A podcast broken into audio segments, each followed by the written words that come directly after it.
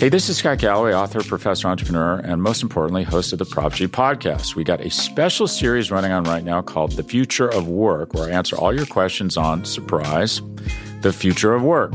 Questions including what are we missing when we work remotely, or how do we handle work life balance when a major opportunity comes knocking? From the provocative to the technical, we're offering insights you won't want to miss. So tune in to the future of work, a Prop G Pod special sponsored by Canva. You can find it on the Prop G Pod wherever you get your podcasts.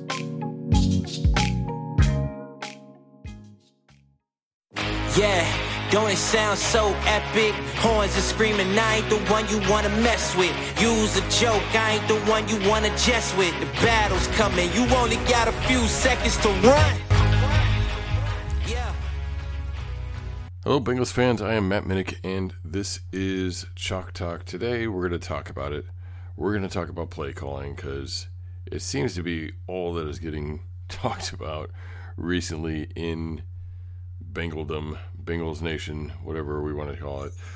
Um, and look, I really think it gets overblown. I really think it's overrated. Let's talk first about the goal line situation because that's what's really drawing the attention to it this week. Look, I'm not a fan of, of those couple of calls that were made down there. Um, I'm on the record as hating shovel passes. I think they they go wrong more than they go right in general, no matter what team is running them. Um, and the Philly special thing, I mean, that, yeah. I mean, if Burrow could have touchdown, we all would have loved it. But uh, obviously, not the not the right call at the right time. And look, I, I I get the idea of let's just run the ball, let's be physical, let's push it. You know, like you got to be able to get that guard. You got to be able to do those things. Well, they can't, right? Uh, they, they don't trust their offensive line. Like that's why we saw even in the middle of the field, right? The other thing about play calling we don't like is fourth and one. You know, when they're when they're running those toss plays in those situation, uh, those situations, excuse me, like it's because they don't trust their offensive line because they don't trust them to be able to get push in that in that situation. Look, Mixon ran well, and the, the offensive line was doing a pretty good job in the run game last week. So why not run the ball in there? Well, it's different in the goal line. All right, um, you can sell out to trying to stop a team from getting one yard because there is no threat of giving uh, giving up a 50 yard touchdown pass, uh, or of you know the running back breaking one tackle and going on a big long run whatever. It, you know, it's one yard or nothing, so it doesn't matter. You can sell out to that. So it's a completely different scenario there. The you know getting you know getting the push is, is much more important. The defense is really selling out to it. It's not the same thing. So look, people were talking about hey, they got to get more creative. They got to get more creative, and like that's that's what they did down there. Like they're they're trying to figure out ways to win in that situation.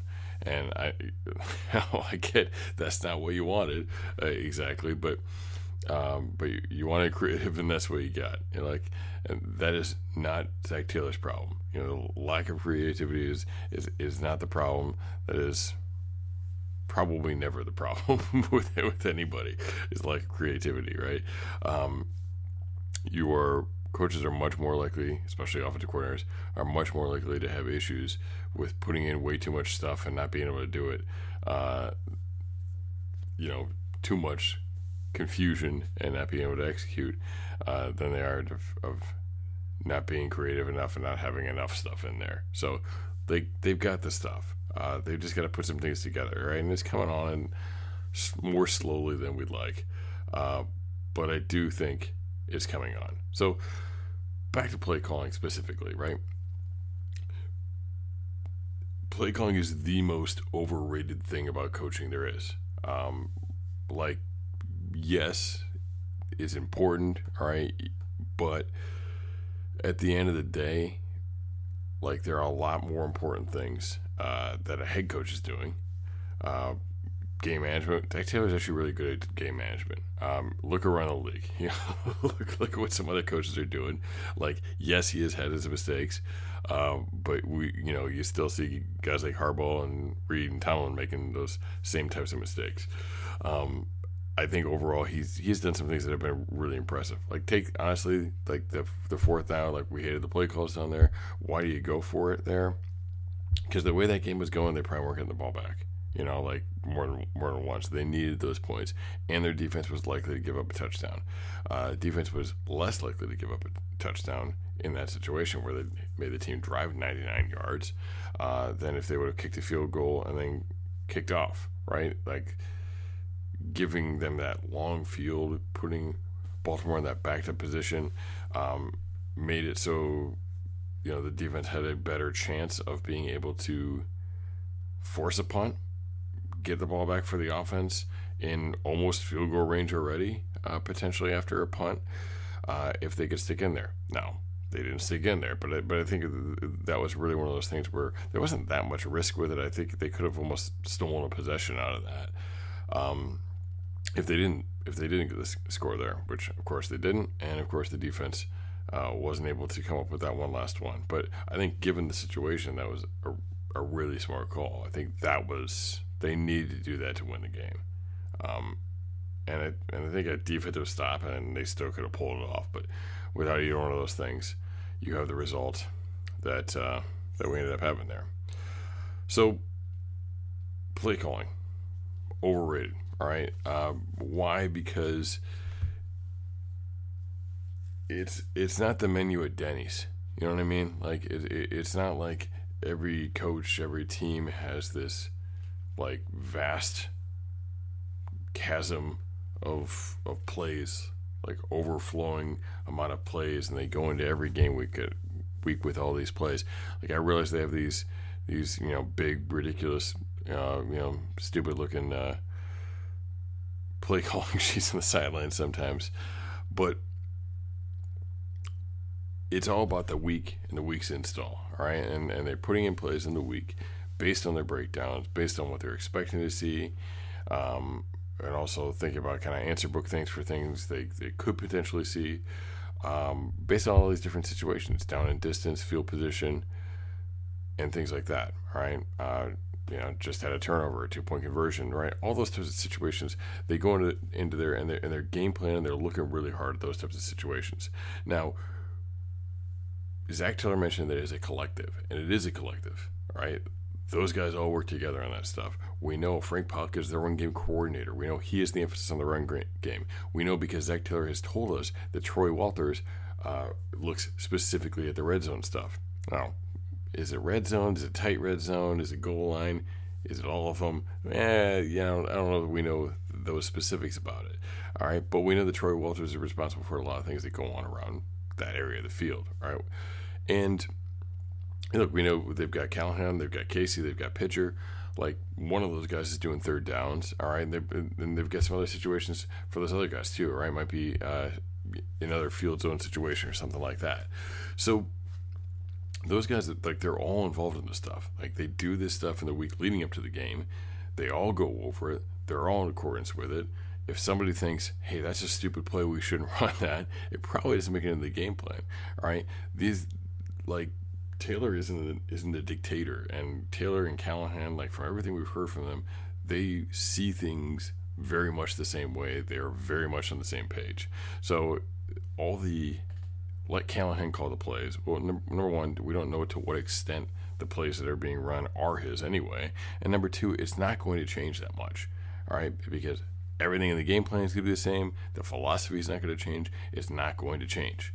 Um, you know, very, you know, very little uh, is going to change from that type of situation. So everything that goes in before the game all the work that goes in, everything that those coaches are doing, is more important overall, uh, you know, than that than that play calling scenario. All right, and if you put one of those other guys in charge, like how many plays did they have in the goal line? Like, you know, like they were they were going to get there eventually uh, with, with running those plays. So, you know, like those plays were going to get called at some point. Um, whoever says it over the headset, it doesn't matter right? And look, it's all about you know um, taking care of Burrow, putting the team in the best situation to succeed. Um, you know, Burrow's another guy. Burrow really seems to be on the same page with those guys. Whenever you see hear any of these guys talking, they all seem to be really on the same page. So that's not the answer. That's not going to change anything. Um, unless you want to bring in somebody from outside, which is not a conversation to be having in in October. Um, that's not going to change anything. So I, I, think we have to look past that. All right. Uh, and look, they've done some really good things. They've made some second half adjustments in the games last year's that were incredible. All right, um, on both sides of the ball. So we really get lost in all that, right? That like we, we, we forget some of these comebacks and some of these really good things that they've done. All right, and you know, like I said, I think Taylor's really good at the Zach, uh, excuse me, at the Zach management, excuse me, at the game management side of things. I think that you've seen him, you know, go in with great team game plans. All right, understanding how we're going to take the ball away from Kansas City, how we're going to, you know, win these comebacks, how we're going to use the clock. He's really smart about some high level things like that, and like the way that they changed the culture, and the way they they brought in leaders, winners, people from really successful programs, and have allowed them to thrive. Have found guys that can have success uh, with them that weren't terribly successful or were underachieving to some extent in their places, and how they found guys who who believe and who are committed and who you know work the right way and, and really buy in. Like you got to give the guy credit for that stuff, all right? Because that stuff is not easy. That stuff is much harder than play calling, all right? That's uh, that's a much bigger part of the job, much more important aspect of being a head head football coach. So that's my two cents on the whole play calling scenario. That I think that um, you know there are more critical things involved, and and the idea overall of play calling versus game planning is it, it's less significant than we often think it is. So hopefully a better result this weekend. Get this thing rolling. Homecoming for Chase, for Burrow, for Hendrickson, Tayo Shelvin, new, newly active. Um, it's coming along. They did some kind of cool things on offense last week. It just got overshadowed by by the, the negatives, uh, but they did do some cool things. So hopefully this is it. Hopefully this is the turn. This is the week they really start to put it together, uh, and we get rolling here because they've got some bunch of winnable games coming up but you know, like they, they've got to finish. They've got to, you know, not have these things be so close at the end of the time, and get that thing rolling, get some momentum going here uh, to get this uh, this ship righted. I'm Emenick. This is Chalk Talk. Who Dey. Yeah, we coming for what's ours. Yeah, we coming for what's ours. You hear the crowd? We coming for what's ours.